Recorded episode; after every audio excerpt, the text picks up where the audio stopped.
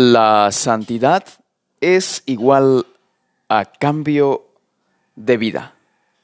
Levítico 20, 26 dice, habéis pues de serme santos, porque yo Jehová soy santo, y os he apartado de los pueblos para que seáis míos. Note la palabra habéis de serme santos. Y la palabra santo viene conectado con la palabra apartado. Porque yo soy Jehová, dice, santo, y os he apartado de los pueblos para que seáis míos. Le pertenecemos a Dios. La santidad viene con el ser diferente. Primera de Pedro 1, 14 y 15 dice, como hijos obedientes, no os conforméis a los deseos que antes teníais, estando en vuestra ignorancia, sino como aquel que os llamó es santo. Tome en cuenta que la santidad de Jehová en este texto viene relacionado o viene conectado, si bien podríamos decirlo, con no conformarse a los deseos que antes teníamos. O sea, antes de conocer a Cristo. No conformarse. Como aquel que os llamó es santo, sé también, note ahora la conexión, sé también vosotros santos con toda vuestra manera de vivir. Evidentemente, esto viene conectado o entrelazado con un cambio de vida. Cambiar la perspectiva de nuestra vida a una vida mejor. Y segunda de Corintios 7:1 dice lo siguiente: Por tanto, amados, teniendo estas promesas, limpiémonos de toda inmundicia de la carne y del espíritu, perfeccionando la santidad. Perfeccionando la santidad en el temor de Dios. Y perfeccionar la santidad, según el apóstol Pedro, es cambiar el estilo de vida, cambiar nuestra vida. Santidad es igual a un cambio de vida, a una transformación. Donde quiera, dice Elena White, donde quiera que la palabra de Dios se predicara con fidelidad, los resultados atestiguan su divino origen. El Espíritu de Dios acompañaba el mensaje de sus siervos y su palabra tenía poder. ¿Qué sucedía con estos creyentes? Mire lo que dice. Estos creyentes, punto número uno, hacían frutos dignos de arrepentimiento. Creían y eran bautizados y se levantaban para, para andar en novedad de vida, como nuevas criaturas en Cristo Jesús. No para vivir conforme a sus antiguas concupiscencias, sino por la fe en el Hijo de Dios, para seguir sus pisadas, para reflejar su carácter y para purificarse a sí mismos así como Él es puro. Amaban, amaban lo que antes aborrecían y aborrecían lo que antes amaban. Los orgullosos y tercos se volvían mansos y humildes de corazón. Los vanidosos y arrogantes se volvían serios y discretos. Los profanos se volvían piadosos. Los borrachos sobrios y los corrompidos puros. Las vanas costumbres del mundo eran puestas a un lado. Los cristianos no buscaban el adorno exterior del rizado de los cabellos, del ataviarse con joyas de oro o el de composturas de los vestidos, sino el oculto del corazón, que consiste en la incorrupción de un espíritu manso y tranquilo. Un espíritu manso y tranquilo. Esa es la hermosura en la presencia de Dios. Queridos amigos, queridas amigas, la santidad o alcanzar la santidad es alcanzar un cambio en nuestra vida. Dejar de ser lo que éramos antes y ser unas nuevas criaturas en Cristo. Si antes de conocer a Cristo yo era una persona irraciente que se llenaba de iras, que guardaba resentimiento, ahora, ahora ya no lo soy, o ya no debería serlo. Y esto no involucra solo dentro de la iglesia, o solo cuando yo voy al templo, sino cuando estoy con mi madre, con la esposa, con los hijos, con los vecinos, con los amigos, en mi trabajo, en mi universidad, en la escuela, a donde quiera que yo vaya. Cristo es mi guía. Debo reflejar el carácter de Cristo. Continúa diciendo Ellen White lo siguiente. Muchos ignoran lo que deben ser a fin de vivir a la vista del Señor durante el tiempo de angustia. Cuando no haya sumo sacerdote en el santuario, los que reciben el sello del Dios vivo y sean protegidos en el tiempo de angustia, deben reflejar plenamente la imagen de Jesús.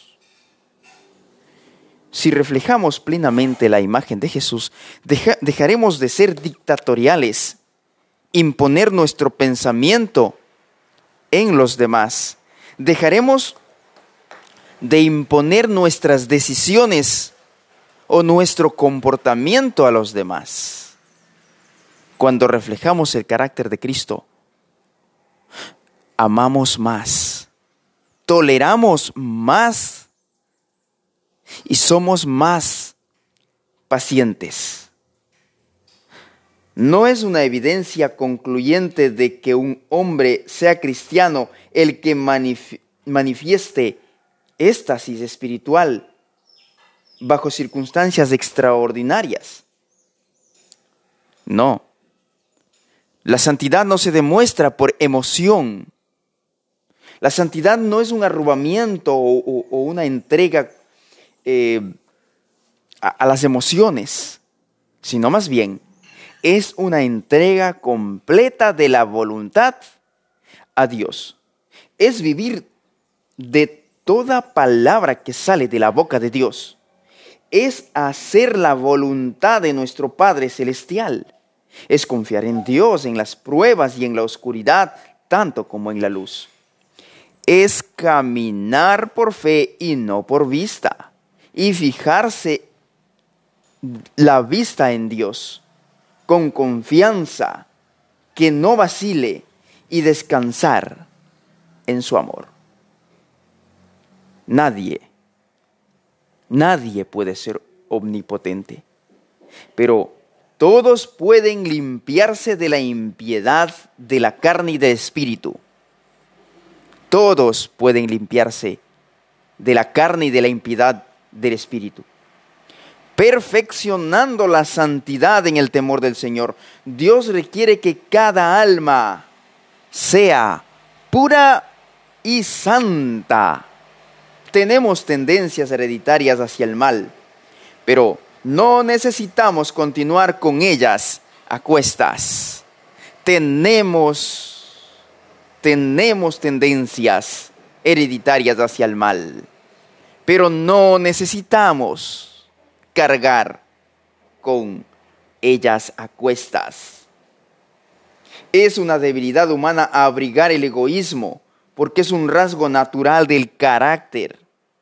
Pero, pero, a menos que desechemos todo egoísmo, a menos que crucifiquemos el yo, jamás llegaremos a ser santos como Dios es santo. El problema del ser humano es el orgullo. El problema del ser humano se llama orgullo.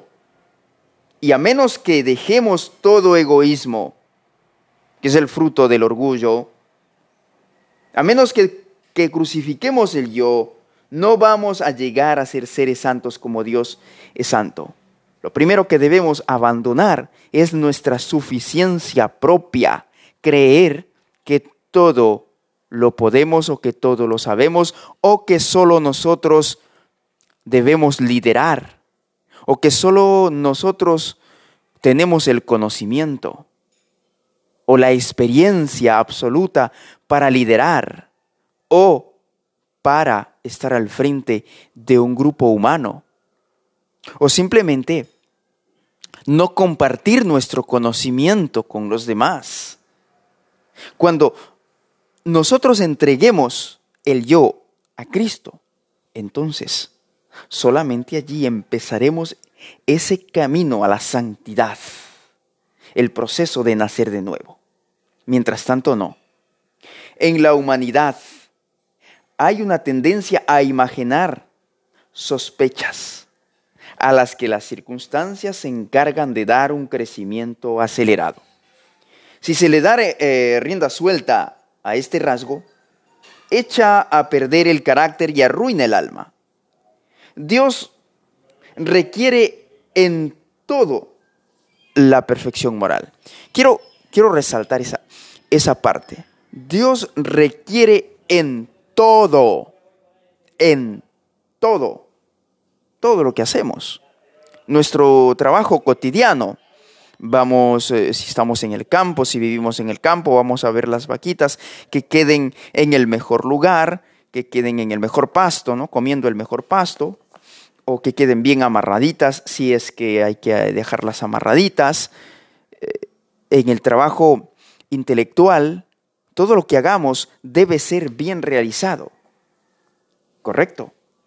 Entonces allí estamos caminando a la santidad. Todo, trabajo que se haga debe ser perfecto. Los que han recibido luz y oportunidades como mayordomos de Dios debieran perseguir la perfección y jamás rebajar la norma de justicia a fin de acomodarla a sus tendencias heredadas y cultivadas hacia el mal. Cristo, como siempre, tomó sobre sí nuestra naturaleza y vivió nuestra vida para mostrarnos que es posible para nosotros ser semejantes a Él. Debiéramos ser, debiéramos ser como Dios es santo. Debiéramos ser santos como Él es santo. Y cuando comprendemos el significado total de esta declaración y disponemos nuestro corazón, nuestra mente, para hacer la obra de Dios, para ser santos como Él es santo, nos acercaremos a la norma establecida para cada individuo en Cristo Jesús. La Biblia, la Biblia es la norma por medio de la cual se han de probar las pretensiones de todos los que profesan santificación.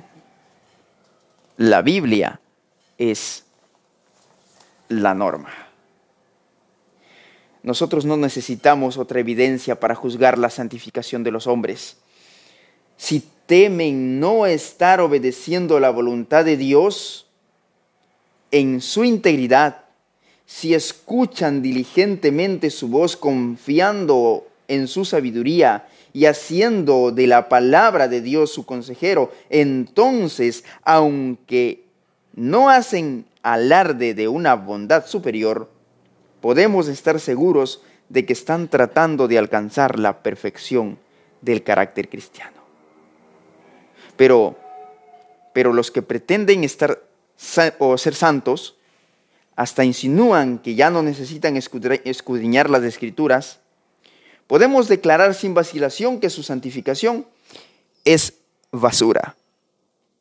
O dice acá el escrito es espurio. Mm, busquemos el significado de espurio y, significa basura. Se están inclinando ante su propio entendimiento en vez de conformarse a la voluntad de Dios. ¿Qué es lo que Dios exige de nosotros? Dios exige en la actualidad exactamente lo que se exigió a la santa pareja en el Edén. Obediencia perfecta a sus requerimientos. Su ley permanece inmutable en todas las edades. La gran norma de justicia representada en el Antiguo Testamento no es rebajada en el Nuevo. No es la función del Evangelio debilitar las demandas de la santa ley de Dios, sino elevar a los hombres para que puedan guardar sus preceptos. Es que la fe en Cristo es la que salva al alma. Y esta no es lo que muchos presentan. Cree, cree es el, el pregón de ellos. Solo cree en Cristo y serás salvo. Es lo único que necesitas hacer. La fe verdadera. Escuche esto claro.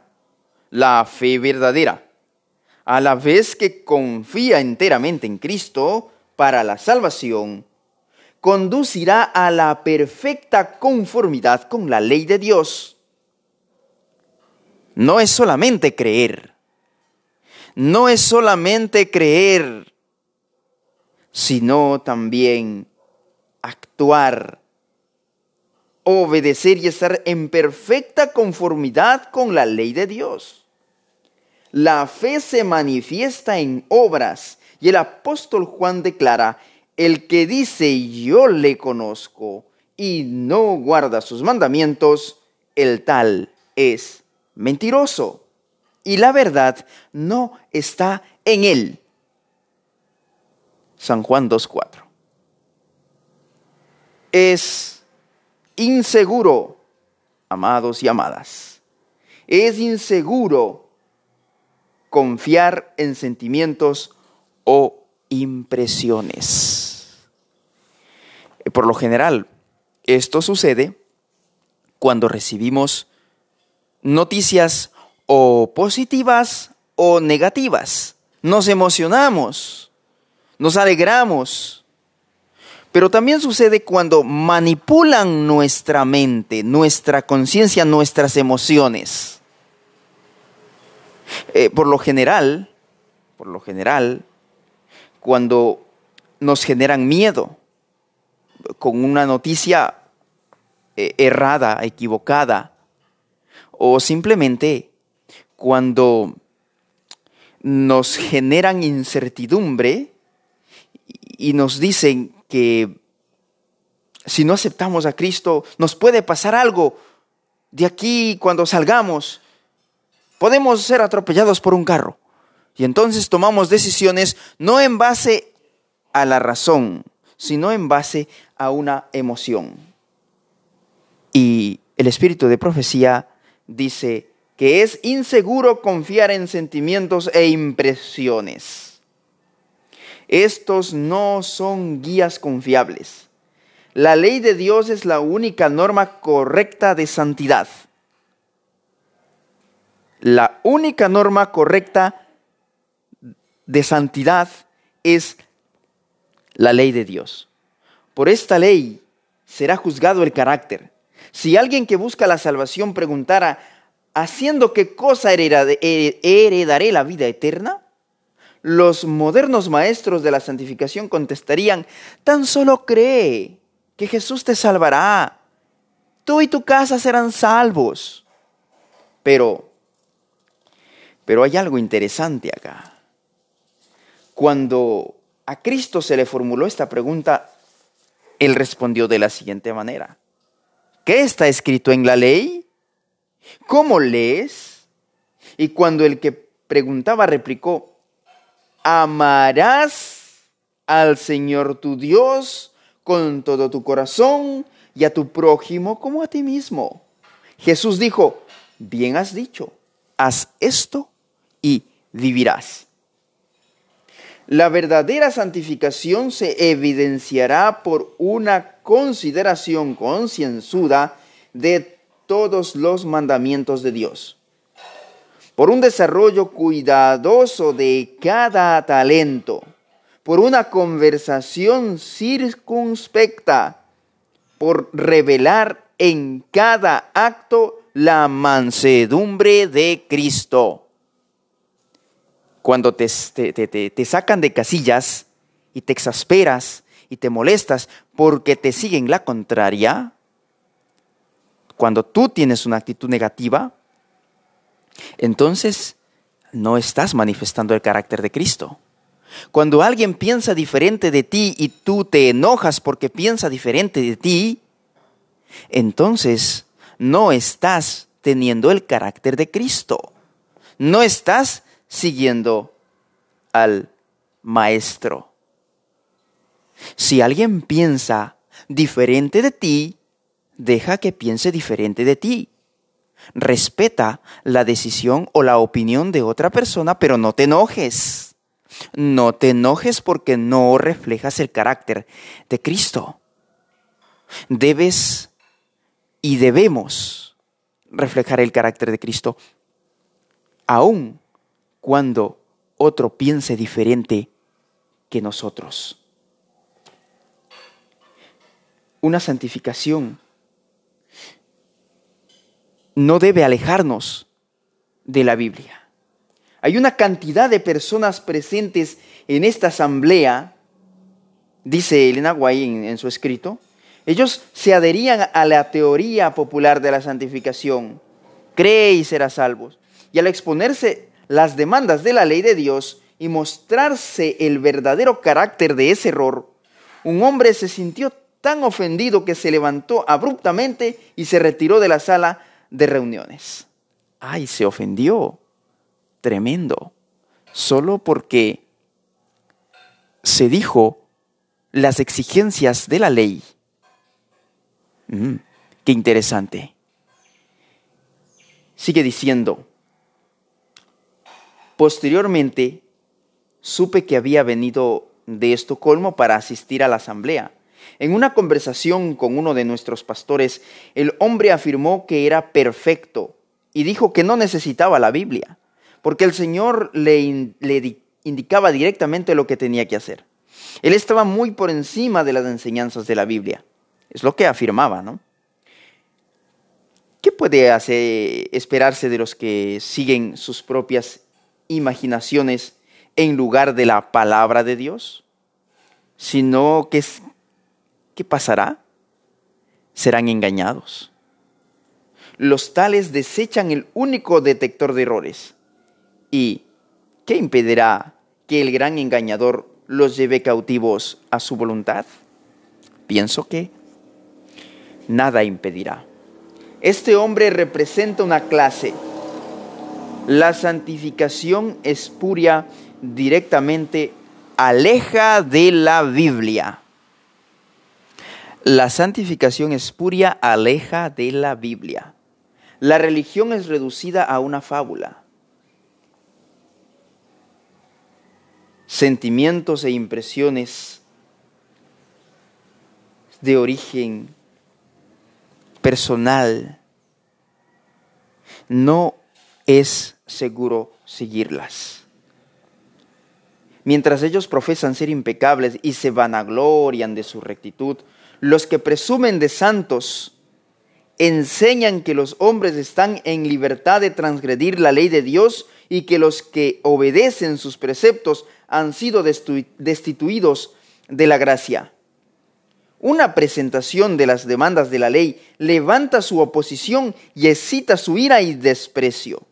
De ese modo revelan su carácter, por cuanto los designios de la carne son enemistad contra Dios.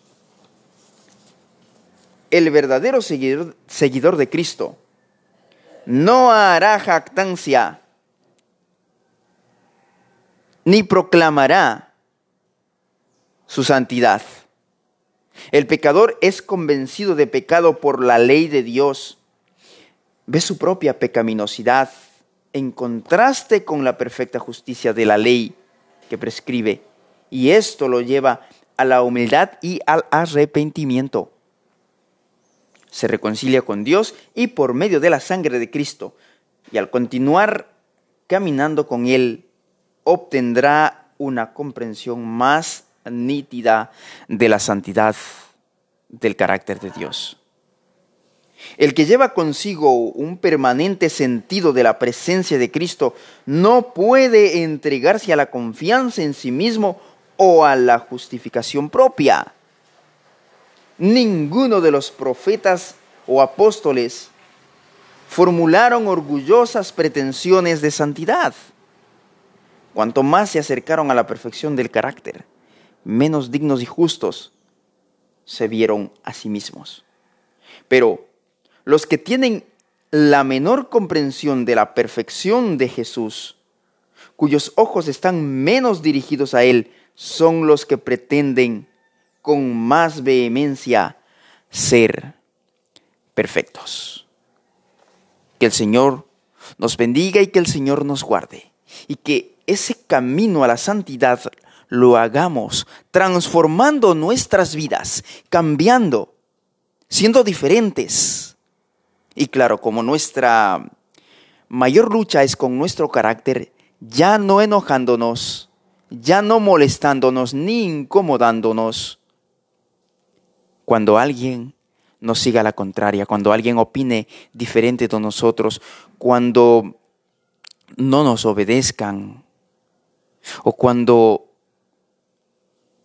alguien haga algo que vaya en contra de la norma y nosotros lo que debemos hacer, si seguimos las pisadas, las pisadas de Cristo, es ser mansos y humildes, callar y orar y no exasperarnos ante la provocación.